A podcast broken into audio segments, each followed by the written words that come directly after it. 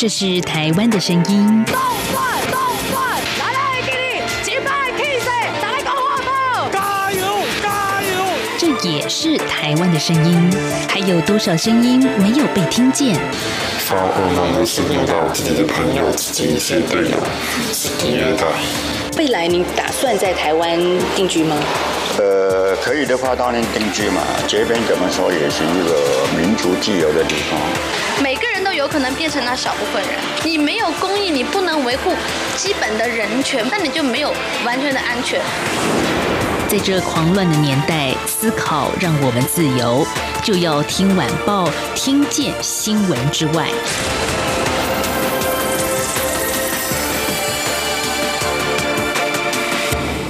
欢迎收听就要听晚报，我是宛如。今天是十二月九号，星期三。嗯，慢慢的呢，在台湾有一种氛围，就是要跨年了。这很多的活动呢，先从圣诞节开始啊，再继续到十二月三十一号一零一的焰火。那对于二零二零年即将要告别了，但是您对这样的一年有什么样的评价呢？好，我用评价来形容。说实在的，呃，也是因为大家二零二零年似乎。拉过得并不是很开心，因为受到了 COVID-19 疫情的影响，或多或少都搅动了不少人的生活。那有些人呢，可能在去年的这个时间，二零一九年的十二月，已经心里有一个小小的愿望说，啊，我二零二零年可以去更多的国家玩。可是呢，我想今年很多人应该都没办法这个心想事成呐，啊！真的，以前说一句话，祝福你心想事成啊，好像很容易。这个说起来是觉得说啊，这是真的可以做到的一些祝福。可是，在二零二零年，我们能控制的这个范围真的是越来越小了。所以在昨天呢，我们也看到由台湾民众所票选的二零二零代表字啊，民众的票选结果啊，是由疫情的“疫”字压倒性的票数脱颖而出。当然，这个疫情呢，也扰乱了我们很多人的生活。也因为疫情，可能大家会觉得不一定是坏事。是因为你待在家里的时间变多了，你可以跟家里头的人好好的相处。当然，也因为在家多了嘛，所以呢，呃，开始上网啦，或者是看书啊，这个比较静态的活动呢，也会比较多。所以，另外，我们在今天会谈一个有意思的面向，就是宅在家里的时间变长，那要做什么呢？最近呢，有一个日本的人气动漫和电影叫做《鬼灭之刃》啊，成为日本在疫情之下扩大内需的大功。成好，现在创造的整体商机还在持续的推升。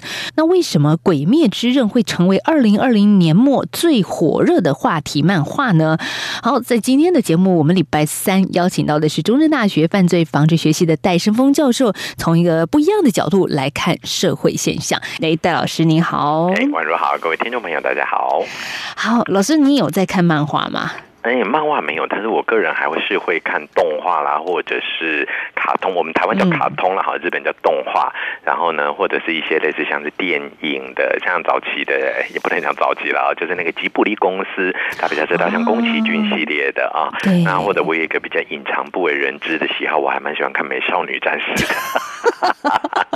好，广播版的听众可能不知道啦，真的是广播版我还没有跟听众说到这个讯息。嗯、老师喜欢美少女战士，但 是脸书版老师可是啊，啊，对，我是美少女迷啊，美迷，对，对。我叫美战迷的。对，最近的这个漫画《鬼灭之刃》真的是红透半边天哦，这、嗯、日本红，诶，当然台湾呢也掀起了一个超级旋风啊。是，其实与其讲半边天，不如讲整边天都是他的。啊、整边的吗？对，其实呢，整个讲起来的话呢，我们可以说是他掀起了另外一种对于动画啦，或者就是说对于这种。早期我们都有这种打打杀杀啦，或者什么的，另外一种表现的方法。嗯那我觉得它里面很炫目的部分，来自于它的各种的招式都有名字，也让小朋友就小男生啊，非常的着迷。什么水之呼吸、火之呼吸啊，各种的方法。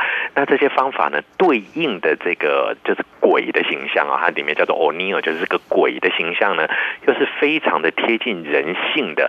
那我看了的结果，其实我看，其实每一集看，我也蛮推荐听众朋友们。当然这边不是做业配了啊，但其实听众。朋友们可以呢去深刻的了解，如果您看过的话，你会发现他们在杀掉的这些鬼呢，大部分都是由人转成的鬼，就他可能有些怨念，可能有些愿望无法达成，一些挫折导导致他可能产生了攻击的欲念，然后变成一个鬼的形象。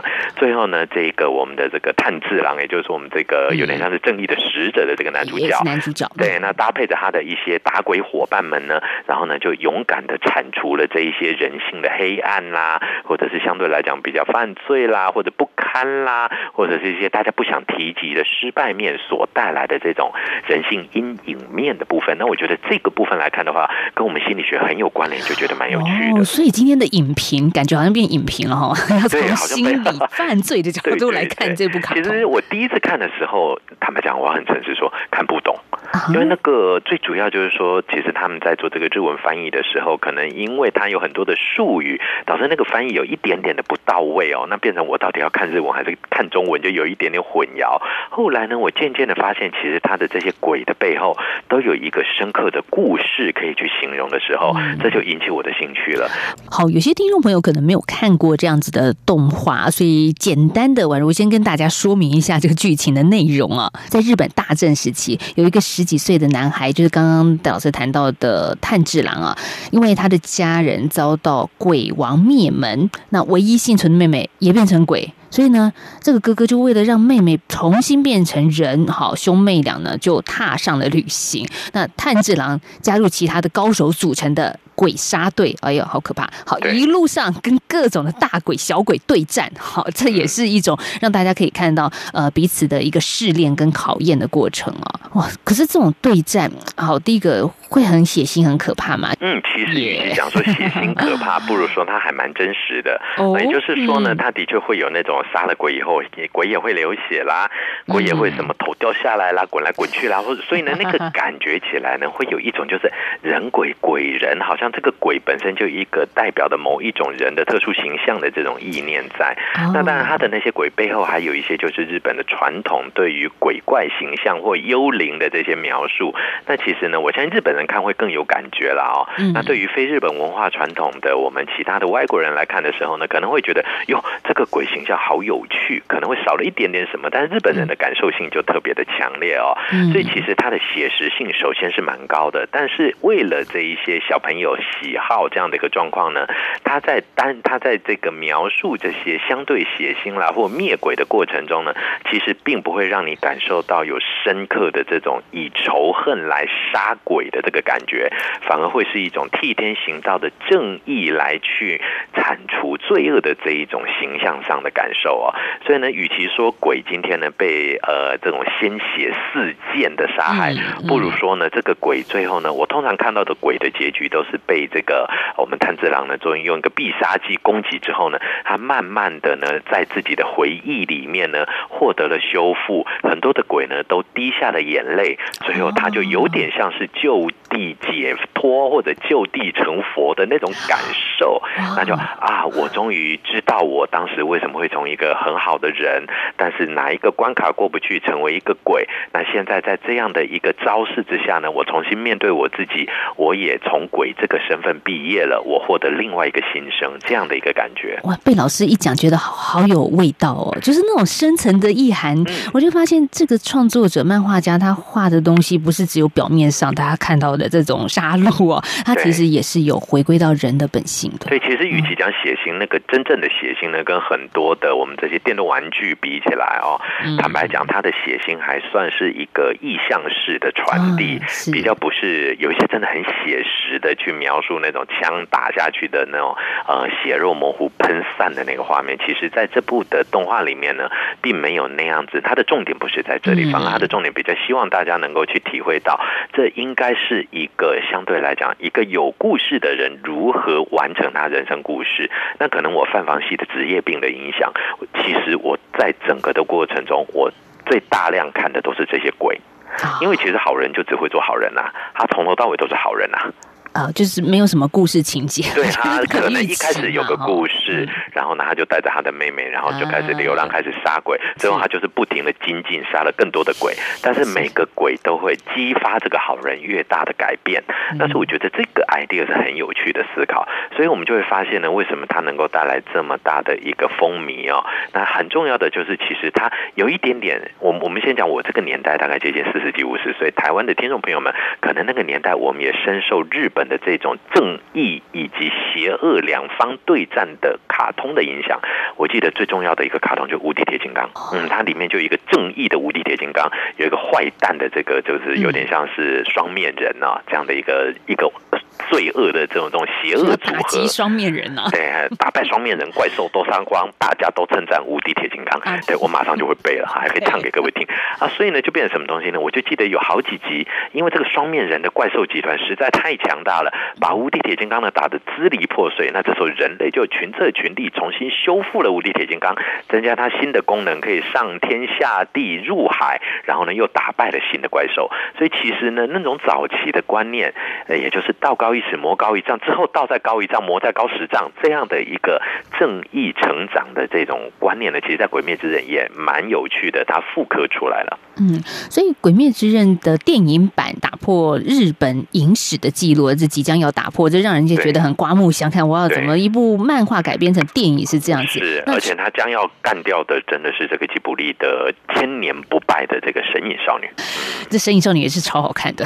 对，但是坦白讲，神隐少女我看了 N 次，我到现在还是看不太懂。嗯，但是很美啊。对，就是画的很漂亮。我觉得最搞不懂的就是这个千寻，他到底是怎样去找到他爸爸妈妈不是那些猪里面？这到现在我永远最大的问号，我怎么看？我倒带了好几百次看，永远怎么看都是这不是嗯，怎么怎么会知道呢？我上网搜集了所有的资料，怎么看怎么不懂。嗯、好，所以欢迎大家来帮宛如跟戴老师解惑一下。对，到底那些猪为什么他爸妈不在那里面？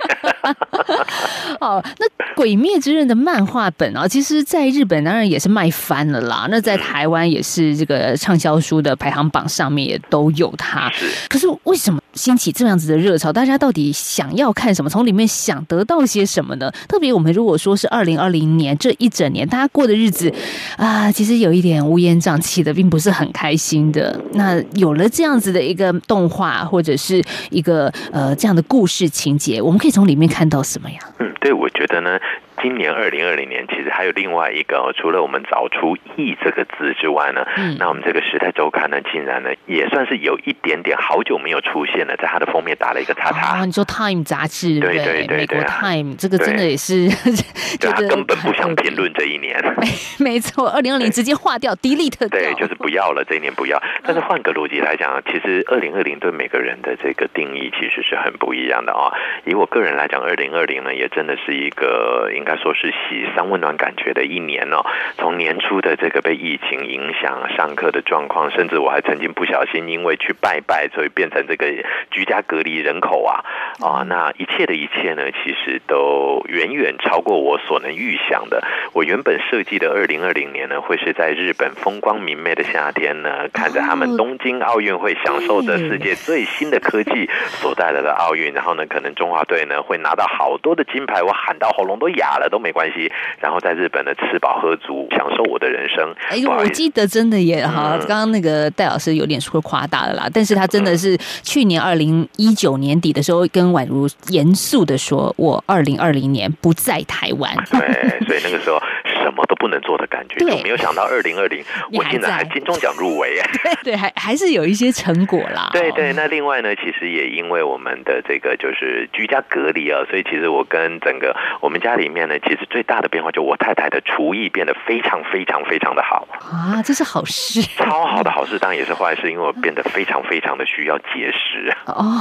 对，因为太太太会煮了，先生就越来越胖，小孩子呢，当然也长得越来越好。以前我们总会觉得小孩子都吃不不想吃啊，就嫌东嫌西的。哎，最近他们食欲倒也开了，哎，然后呢，亲子这个互动的时间也变多了。但是负面的东西也来了，年初太轻松了，整个年底累得跟狗一样，事情忙翻天了。因为很多的预算必须要消化，所以呢，只剩下半年要花掉一年的钱，半年要做一年的事，半年要开一年的会，比方什么反毒汇报、治安汇报。所以最近戴老师也很忙，因为这个一年的最后一个月，他赶着去开会，对，很多的会，对，没有错。嗯，不过我也发现，像比如说学校里面的演讲啊，也、嗯、或者是一些艺文表演啊，真的展览就越来越多，好，这好密集哦，疯狂的爆炸的，对，不停的要把这样的一件事情赶快做个总结哦。那再加上呢，其实疫苗似乎渐渐的露出曙光，大家也渐渐渐渐的愿意走出来。从我们暑假的这个报复性旅游，再到我们的振兴券的报复性消费，再到股市的报复性突破新高，等等等等，我倒觉得今年除了“疫”这个字之外呢，“报复性”三个字可能也可以成为我们的年度名词吧。对，这个报复性也是关键字。对，没有错。所以我们也看到，刚刚说到报复性，我就延续这个概念。刚刚我们谈到《鬼灭之刃》啊，这次他的这个漫画更是在疫情期间哦，我看到新闻报道是说扩大内需的大工程呢。没有错，纸本电子版哦，这个这发行量不能停啊！对，而且它的周边的娃娃，更重要的是 cosplay 产业。据说现在呢，那个年底哦，就像我们年底有办很多的活动嘛，那我因为要主持几场的这个，还是有这样类型的活动嘛，所以我想说打个电话呢，去问一下这一些呃，我们这个道具出租的公司有没有《鬼灭之刃》的服装可以出租，全部是空的，要加码三倍的价钱才能抢到档期。是哦，对，他说只有一个你可以去模仿，模仿什么呢？这个可能大家听起来，我就直接用模用的形容哈，因为名字大家不知道，模仿那个山猪，也就是他一个里面有一个猛男，他只是脱上衣，下面穿条小裙子。头上面戴个猪头，这样就可以了。他说：“戴老师，你再练一练，可以模仿山猪。”这有高难度的。对，你这样其实也可以看得出来，今年二零二零年只要跟人气漫画这个《鬼灭之刃》沾上边的话，好像就是一个票房的保证啊。没有错，最后一个月渐渐的呢，这个影响性我们总得要习惯的去跟着它。所以其实我渐渐的也发现，在大学校园里面，学子们的生活、师生关系等等，也开始出现变化喽。哦，为什么？因为上半年看不到老师，都是 视讯嘛。然后下半年对，除了上半年看不到老师之外，下半年其实老师也看不到学生，因为呢，我们现在在老师跟学生之间呢，开始出了口罩这个有趣的鸿沟。哦，老师看不到学生，因为学生上课还是戴着口罩，你可能一学期上完还是不认得他长什么样子。这真的是好特别的二零二零年哦。刚刚说呃，像漫画卖到翻啦，像电影啊，像一些开会啊，其实，在台湾还是可以如期的举行，那真的也是很感谢的一件事情。没有错，其实我们台湾人在这一次大家群策群力的防疫作为之下，到目前为止，我们的生活所受到的影响，真的相对于世界上的其他国家。来说，我们真的是非常幸运。当然，我们非常的努力，所以我觉得我不认为这个叫做幸运啦。最主要是我们也啊有过 SARS 的这个经验之后呢，我们也希望能够不要再让台湾我们自己唯一的家园呢，呃，出现这样子的一个伤害。嗯，是。好，我们这时候先休息一下，稍后再回到就要听晚报，再来谈二零二零年，你还留下什么样让你觉得值得回忆、特殊的印象呢？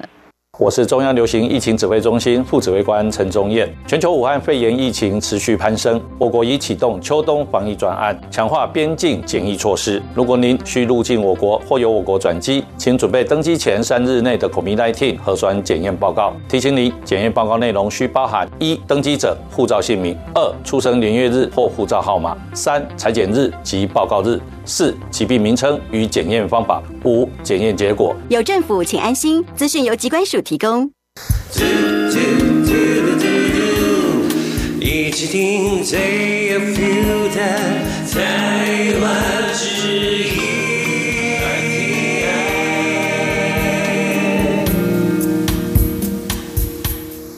继续回到就要听晚报节目，我是宛如。在今天的节目当中，我们来谈。疫这个字哦，疫情的疫，这也是台湾的媒体呢在昨天刚刚选出的一个重点关键字。什么字能够代表二零二零年呢？大家的票选是疫，防疫的疫，疫情的疫，还有你该你怎么说呢？或者是一马当先的疫，好，是哪一个呢？你觉得是什么？好，我们继续要跟戴老师来聊了。哎，戴老师，我觉得我们这一年哦，很多人的计划，或者是可能要结婚啦，可能是有一些重点项目都被。打乱了，嗯，没有。像我就知道好多对新人，今年上半年结婚办喜宴，结果就想到啊，因为疫情嘛，那就暂缓一下，结果缓缓缓到啊下半年，好不容易感觉比较稳定了，可以办喜宴了，但是桌次也不敢办太多。啊，对。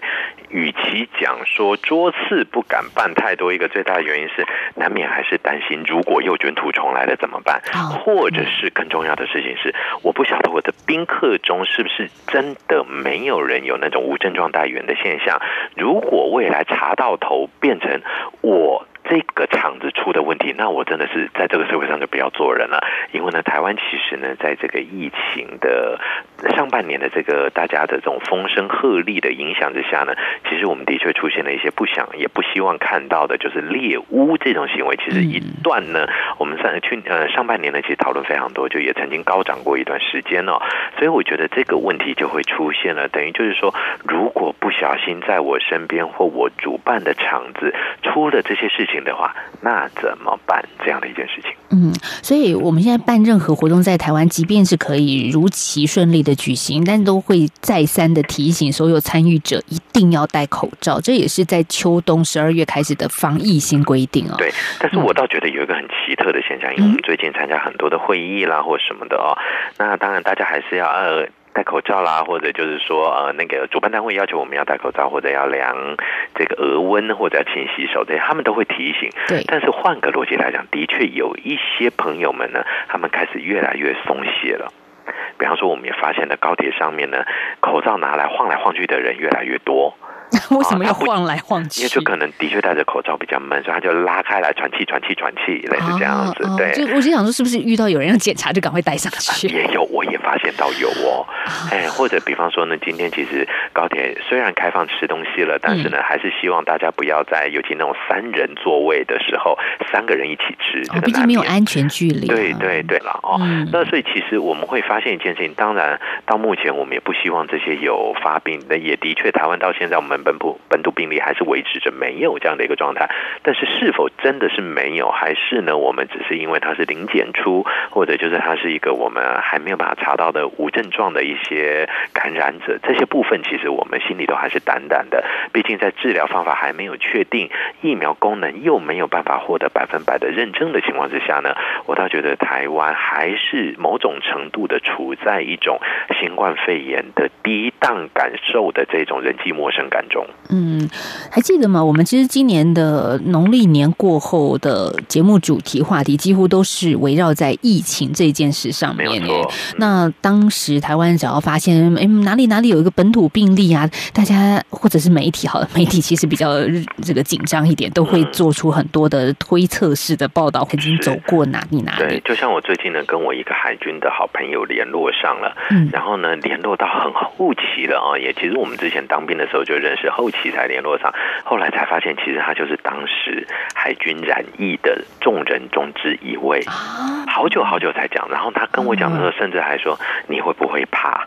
他很婉转，转了好多好多好多圈，呃、最后才跟我说，要先确保说你不会太惊讶，对，或者说朋友还能做吗？这没有朋友能不能做的问题，你是我的朋友，你生病了还是我的朋友，你康复了依然是我的朋友。嗯、然后没想到我这位朋友竟然丢了一句话：“你相信我是百分百康复吗？”对，所以我反而觉得是他心里头其实走不出来的那种创伤感是很大的。嗯，其实我们一般生病，举个例子来讲，人总会生病，生病就生病嘛，好了就好了嘛。对呀。但是我发现他的生病竟然有创伤了，他竟然担心他的朋友会不会觉得他还没好。哦，我觉得这种感受让我觉得好心酸。那时候我觉得说，你不要这样想嘛，怎么会这样？但是我又没有办法百分百的说服我自己。对呀，如果他真的还有所谓的无症状现象，那怎么办？嗯，所以其实呢，我觉得回到一个很重要的点哦，也就是在新冠肺炎之后，人与人之间到底要花多长的时间才能建立新冠肺炎之前的这种人际的依附跟接触？我们叫做 attachment，在心理学上面。还记得今年年初就国农历年过后，我在小吃摊都会听到那些呃有些呃街坊啊会在聊说，哎。那个地方不要去，因为最近那边发生过有疫情的一个案例，所以大家尽量不要去那个十字路口。真的，我记得最清楚的就是，好像那时候嘉义呃，我们有一位好像是从英国回来的这一位朋友呢，因为他在英国染疫了回来，其实他是全程都保护的非常好，做好隔离，然后呢进入到嘉义的医院里面接受治疗。但是我记得没有想到我们网络就是他的这个治疗的医院的院所一公布以后，那一天。所有的诊都推掉了，哦，对，让我那一天我是心脏病回诊的老病号嘛，让我那一天呢忽然间变成一号就诊。啊，是感觉无比顺畅，对，而且非常尊荣，因为只有我敢走进去。啊。不过还好是真的是台湾也没有内部本土的大爆发啦，也是他这个是真的是很重要的，对对对，对，对。但是我觉得二零二零年过了，即将要过去了啊，有一种人因为这个疫情的影响之下，这一年都觉得好物质，心情很不好。就是台湾好多人喜欢出国旅游啊，那台湾做的非常好，我们就旅游台湾嘛。基本上哈，换个逻辑来讲啦，我也因为这样的关系呢，今年我们每一年都会安排家族是不是出国去走走。今年我们也在台湾哦，那所以呢，其实也因为这样的机会呢，我爸妈第一次啊出海，在那个基隆屿的海边呢，在那个地方出海出去看着美丽的台湾海岸线，同时还钓鱼，这也是爸爸妈妈从来没有的经验。那我呢也带着小孩子呢，一天的时间之内呢，从亲近农场下到中正大学，再飙到武林农场，一天开了快要四五百公里的车。呃，怎么这也太吵了吧？对，因为其实因为我忘了拿心脏病的药，很害怕自己在合欢山就自己心跳暂停了。哦，其实我这一年我也去坐了一个阿里山小火车。哇，戴老师一定还没坐过嘉义人，你坐了？有了，我坐过，坐到大概到那个奋起湖就下来了。哦，因为上面我就不想再走了。然后后来我们也有上阿里山去看日出，是哇，真的是跟我家看出来的日出啊一模一样哎。哪会？真的啦，因为我家的方向就是往阿里山的方向看，只是那个角度不一样。这样看没有云海啊！我要说还是要上去看。对的，没有错。但是为什么我今年会鼓起勇气去坐阿里山的小火车，然后去看日出？保了高额的保险吗？啊，不是，没有。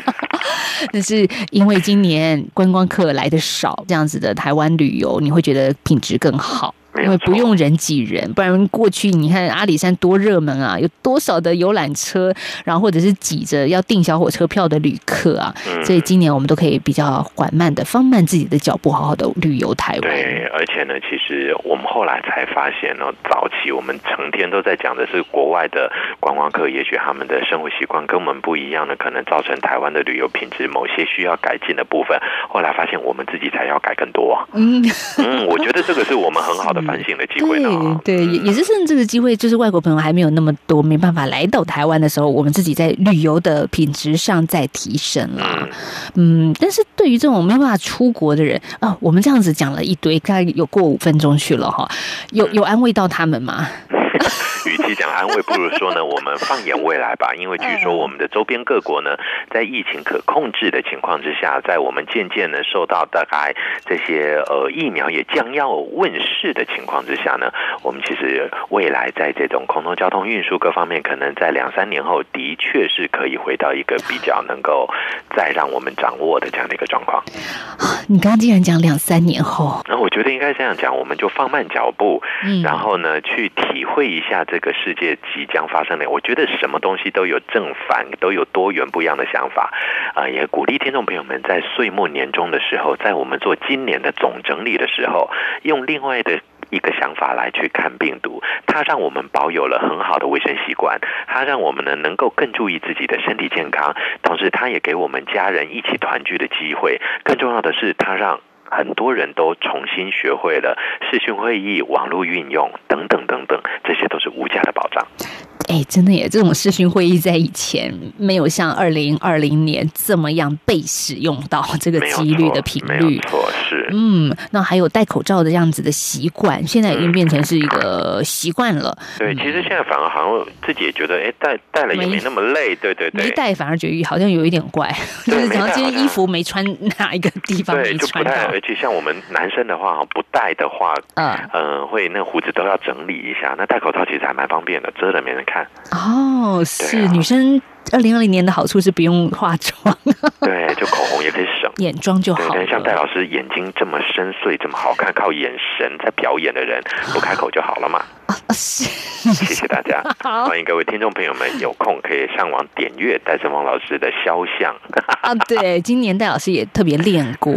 对耶，哦今年我们要不要在那个最后的直播的时候秀给大家看？戴胜峰老师写真集好，我要请示一下上级，看能漏几点这样啊，这样子嘛，基本上我全部都没有遮哦。哎，也预告一下，十二月三十号星期三我们会开一个直播，嗯到时候我们希望也让听众朋友也跟我们回顾一下，一起聊聊你的二零二零年，然后也看看二零二一年你会有什么样让你觉得值得期待跟开心的事情。好了，好，今天节我们就进行到这了，谢谢大家的收听，明天再聊喽，拜拜。拜拜。